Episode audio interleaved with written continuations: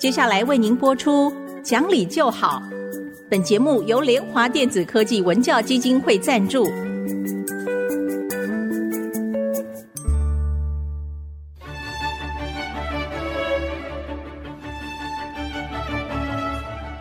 在日常生活当中，人们的不理性行为经常是隐藏在看似理性的包装和掩盖之下，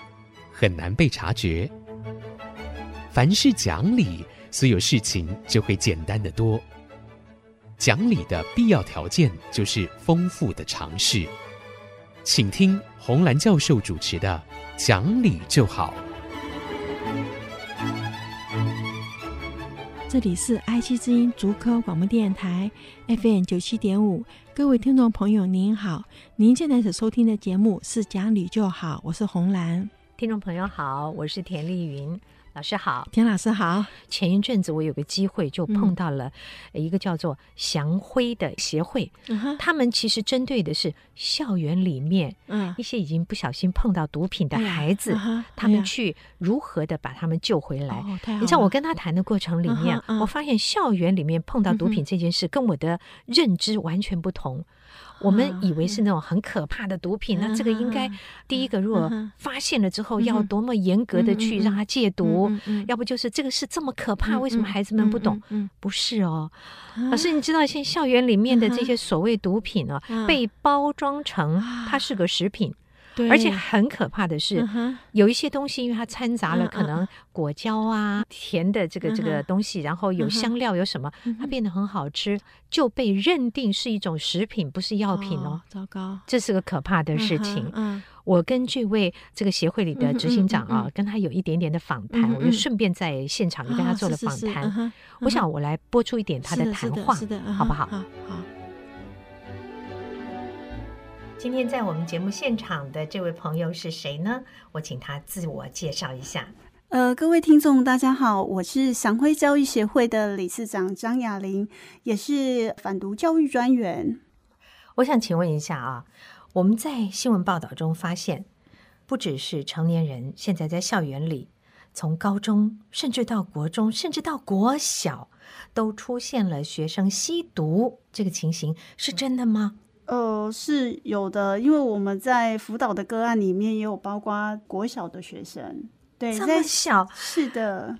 这个就表示台湾真的是毒品泛滥严重吗？呃，我们讲到毒品泛滥的问题，其实我们都知道，在校园里面其实有最严谨的一些教官啊、嗯、或者是老师啊，或者是我们一些呃教育学者都在推广反毒教育。可是目前来讲，我们发现有些学生对于毒品的认知是比较不清楚。如果没有人教，没有人讲，当然不清楚。可是我相信学校里面一定会告诉学生，你吸毒前跟吸毒后，那是个多么可怕的过程。他们为什么不怕呢？呃，孩子现在目前我们接触到的这些个案，很多都是好奇，那或者是朋友相约、嗯、开趴啦，或者是哎觉得哎我吃的也没有怎么样啊，你可以试试看。然后有的是觉得压力过大、嗯、会去误触这些毒品。我听说啊，就是现在的毒品它的反映出来在人的身上好像没有以前那么可怕，所以许多孩子就不怕了。呃，其实我们可以这么说，过去的毒品大概就是我们讲到的一到四级。好、哦，那它很多，例如说像我们海洛因啊、吗啡啊、鸦片、古柯碱啊，或者是安非他命、K 他命这些。但是现在的毒品大概就是在咖啡包里面，可能有十几种或者是五六种的成分，可是它的成分并非是像以前这么的浓，它可能这个加一点那个加一点全部混搭在一起。现在青少年使用的毒品多半都是混搭毒品。嗯，那再来就是说现在的毒品样态大致上会变成饼干啊、糖果啦，或者是呃食品类，让孩子没有这个戒心。我们觉得很难相信啊，在校园里孩子们已经懂得用这种方法，或者说这一类的物品，就像你刚刚说包装过了变食品啊，变什么会进入校园。我我要先问您为什么清楚这些事？呃，因为我自己本身就是在做反毒这一块、嗯、那因为之前在辅导的过程中也遇过了许多的个案会误触到呃，像现在的新兴毒品比较多元，那偶尔会听听孩子会分享他用药的过程，是用药的过程是是是，所以大部分的来源就是同学给他。那给他的同学又从哪里来？你们有追踪这些孩子的家庭或者说他的其他生活行为吗？其实这些孩子多半都是呃，我们可以这么说，很多都是缺乏关怀啦，或者是单亲的孩子、嗯、但我们不能讲说这些单亲的孩子都是一定会去用药啊、嗯、那当然, 那, 当然、嗯、那有很多的孩子在用药之前他可能就是物质滥用，烟酒槟榔哦，这些可能物质滥用，再来就是结交比较多的类似像帮派的朋友啦、嗯、然后相约办趴出去玩，然后好玩好奇，然后就想说反正尝试一次也不会怎么样，那就误触毒品。我相信你一定碰到过一些就是确认了他们在吸毒，嗯，你就要劝戒或者是帮助他们怎么戒毒，他们的反应呢？我比较不太相信痛哭流涕就没事了、呃、其实像现在的孩子如果说在药物滥用的部分被发现了，可能这些孩子他也会觉得没有什么啊，其实就是这样啊、嗯、我吃的又不是毒品，我吃的是食品，或者是、哦、现在他们碰到的这些东西，其实他们不再是像过去的那种药物的形态、嗯、样态，可能就是出现例如说软糖啊、嗯、果冻类的啊，或者是、嗯、呃巧克力粉啊、咖啡粉啊这些，所以他们当他这就是一种零食，对，他们会觉得就是说我吃的是食品啊，我不是毒品啊。我很好奇想问，就他们吃的这些东西，他的反应不像以前的真正吸了毒之后的那么恐怖的后果、嗯、是吗？不然他为什么不怕呢？因为其实现在的毒品多元，就像咖啡包一包里面它可能加了很多种的毒品，所以它的反应不会这么像过去这么激烈，说一种然后可能打了很多然后身体出现的状况。现在的咖啡包可能方便携带嘛，就是携带就是直接泡水，直接就是这。那这些东西哪里来的呢？就是说产制这个的，我们要追根溯源的去找到产制者呀、嗯、这可能就是药头为了躲避警察的查缉，然后他会把它变成食品化。我的天，我觉得我越问下去我就越觉得这个问题严重到，因为感觉上吃的人根本也不觉得他吃的是毒品，是因为他可能不认为他是毒品，因为这大致上就是为了要让这些青少年误触毒品，然后觉得哎它可能就是我们看到的毒品它是会有界限、嗯、可是我把它食品化之后，或者是把它变成是邮票毒品，可是你的戒心就不会这么大、嗯、甚至什么叫邮票毒品？呃，邮票毒品就是他们会把这些毒品加在我们的邮票制成，对对对对对，舔一下要去贴，对对对、哦、那过去是邮票大致上就是可能在我们讲的我们真正的邮票背面的粘胶上面、嗯、那现在不一样、嗯、现在很多的毒邮票是直接从糯米纸直接印制出来、嗯、我的天哪、啊！对，是。那问题又来了，嗯，当这些毒显得并不那么可怕的时候，所以难怪很多孩子会失去戒心，当他们接触这一类的毒品，食品类的毒品之后，下一步他会变怎么样？那我们又该怎么办处理这些孩子？嗯，其实如果真的误触这些毒品的话，在我们学校里面教育端里面都会告诉他说，哎，我们有一支电话就是零八零零七七零八八五，这支电话可以协助他们戒除毒品。我觉得有用吗？他不想戒除啊，因为那东西看起来都是零食好吃啊。嗯，其实我们讲这些毒品、哦、在第一次使用的状况是不 OK 的，就像我们可能第一次吃槟榔或抽烟都会去呛到，很难受，对、oh. 那可能旁边的人就会告诉他说，哎，这是正常的情形啦、啊，你第二次第三次就不会这样子了。我在想这样大家会不会误以为说这个东西好像很浅啊，没有那么毒了，所以吃了也没什么大关系。嗯，其实我们讲到现在新兴毒品咖啡包里面的混搭毒品反而会比以前的毒品更来得可怕，因为我们讲过去可能就是单一的毒品渐进越来越多越来越多，吸食的量嘛、嗯、可是现在呃，新兴毒品咖啡包里面的成分可能有兴奋剂、抑制剂、迷幻剂全部加在一起，所以我们才会看到新闻有的人使用一次的毒品就死掉了。因为我们吃了这个咖啡包，虽然呃感觉就像喝咖啡，可是哎，我好像没什么感觉，我再喝一杯再喝两杯就过量、嗯嗯嗯、那你想想看，兴奋抑制迷幻剂同一个时间要、哦、在身体里反应出来的时候，身体一定招架不住，所以就有可能暴毙身亡。哦，这个很重要，因为我刚刚在听的时候会觉得说，哦，看起来现在这些食品呃毒品它都变得好像很浅很小，吃了不会有大反应，所以孩子们才会说我没感觉，为什么不行，好像俨然就没事了。嗯，其实它会让你一步一步更深，不再像过去我们讲说呃，过去的毒品是因为你长久使用会造成身体的伤害，现在是有可能一次就让你要命、哦、对，是的。老师你看，这真是超乎我们想象的严重啊、嗯！这位执行长还跟我们谈到一些其他的问题、嗯、我想待会儿啊，下一段的时间里、嗯、我继续播放给大家听。好好好，那我们这边休息一会儿，马上回来。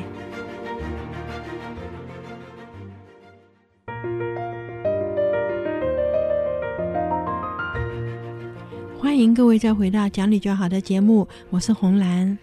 老师，我们刚才听到了才一小段的访谈呢、啊嗯嗯，呃，我是真的心里面觉得惊讶又难过，就是说原来在学校里有这么多，嗯、其实是我们没有留意到。是是，虽然以前我们说过校园开始有毒品，嗯、对，我真不知道、嗯、这么厉害，这真是无良商人，你怎么可以刻意去包装它啊？对。对对，我们谈这个话题目的当然就是希望提醒家长、啊、对，提醒家长。那我想接下来我还是继续把这段访谈播完哈、啊嗯，大家一起来留意这个现象。嗯哼，孩子其实会误触毒品都是渐进式的，他们多半都是物质滥用到药物滥用，也就是说这个阶段的毒品使用之后、嗯、他会进入下一步更严重的。呃，有的孩子我们及时发现，其实他是可以戒除的，当然重点就是要及时发现，我们如何去帮他戒除。因为照刚才那个说法，我会觉得糟糕，那个毒品并不可怕，之后就像你瓦斯如果不加上怪味道、嗯、你不觉得它是危险危险的物品，对不对？是 是, 是。那这一类的学生如果被发现之后，除了劝诫之外、嗯、他的那个戒毒的方式、嗯、就是戒毒所需要的、嗯嗯、呃，花的时间或是功夫那些条件，对，是是简单一点吗？就是容易帮他戒除掉吗？呃，如果刚开始误触的话，我们会有一些志工或者是辅导者去做陪伴关怀，嗯，好，让孩子知道说，哎，我今天知道这些毒品是不好的。你们怎么知道他们吃了？我们大致上会有验尿的一个阶段嘛，就是例如说，好，我们今天可能这个个案可能是群聚被发现了，哦，就每一个人都去验，对对对，可能就是这一部分来讲的话，可能被警察抓到了会验尿嘛、嗯、那验尿的过程当中它就会呈现有这些呃可能吸毒的反应、嗯、对，那我们就会介入辅导。那如果在校园里面，其实我们会针对一些比较高公海的孩子或者是特定的人员、嗯、做这样子的一个尿筛。那这种戒除嗯方式很痛苦吗？很难吗？刚开始的话那还好啦，嗯，对，我们当时就是他容易救回来。其实孩子会去误触毒品很多都是因为缺乏关怀跟爱，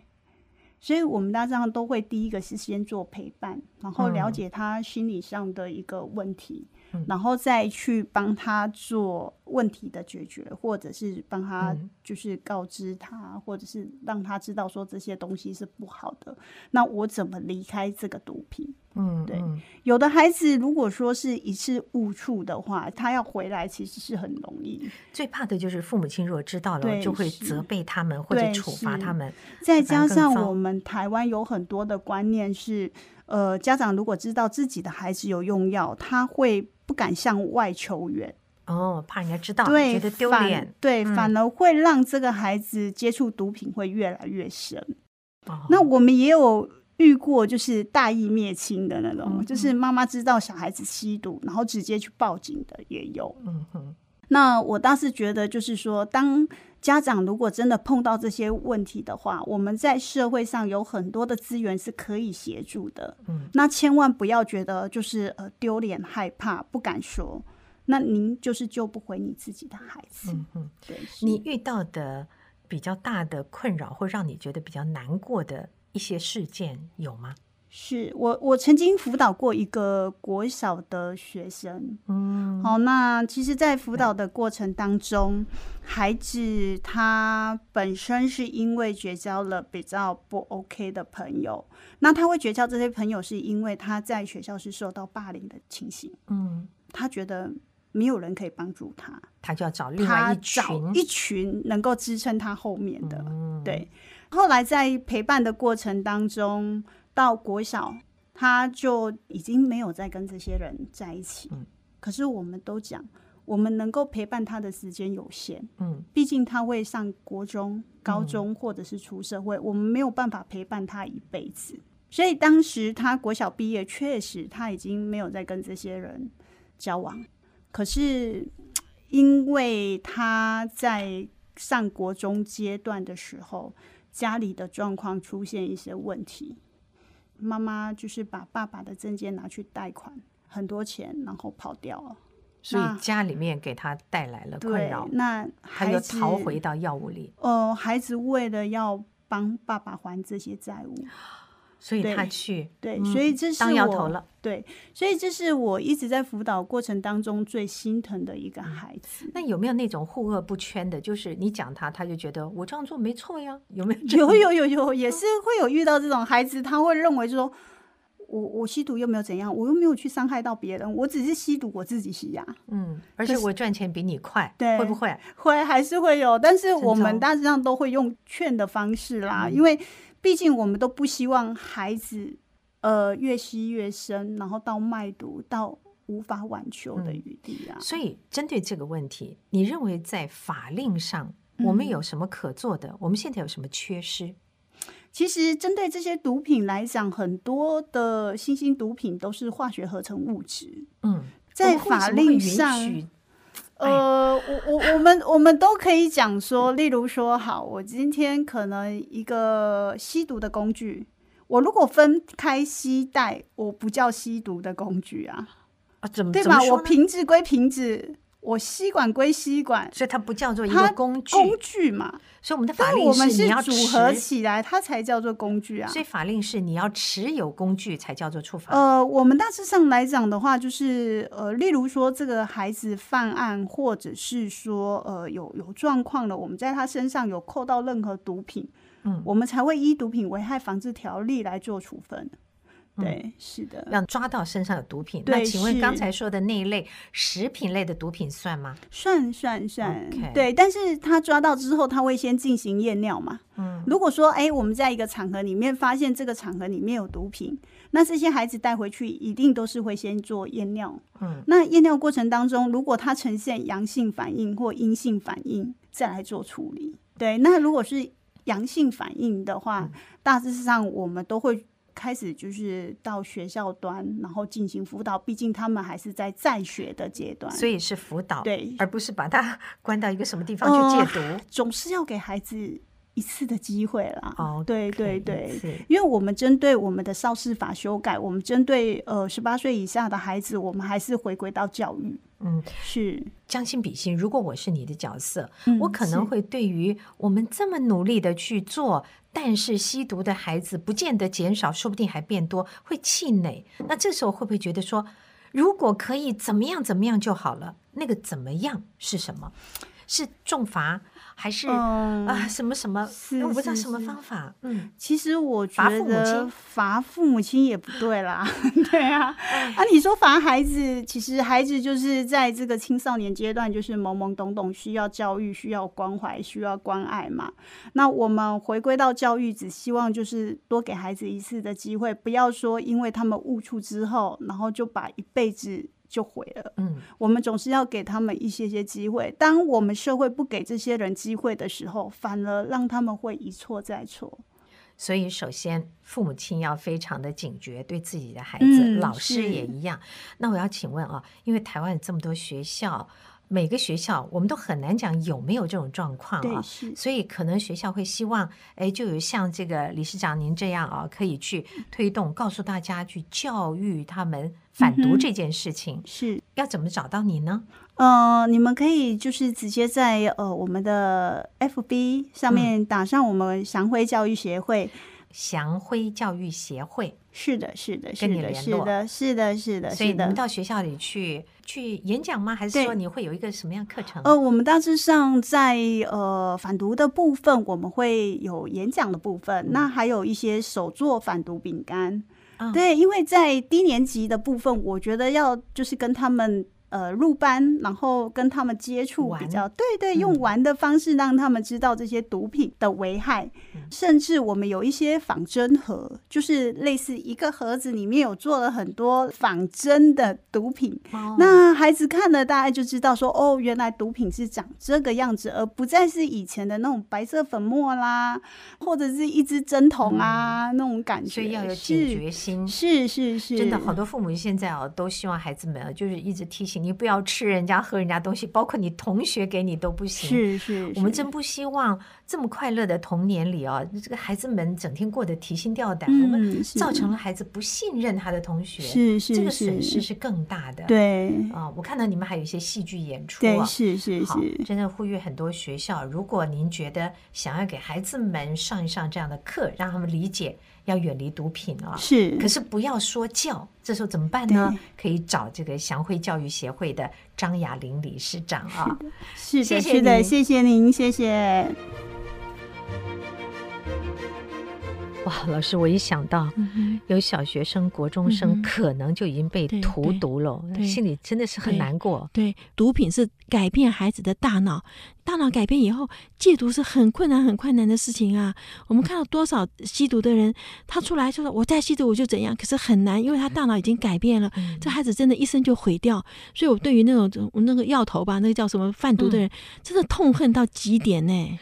所以作为家长，为了孩子着想，如果你发现孩子的学校里有这样的情形、嗯、我们不必去渲染、嗯、但是我们一定要盯着老师盯着校长，这件事情不能伤害到孩子们。对对对对对，一定要了解吸毒是伤害孩子一辈子的最可怕的事情，因为他大脑改变了。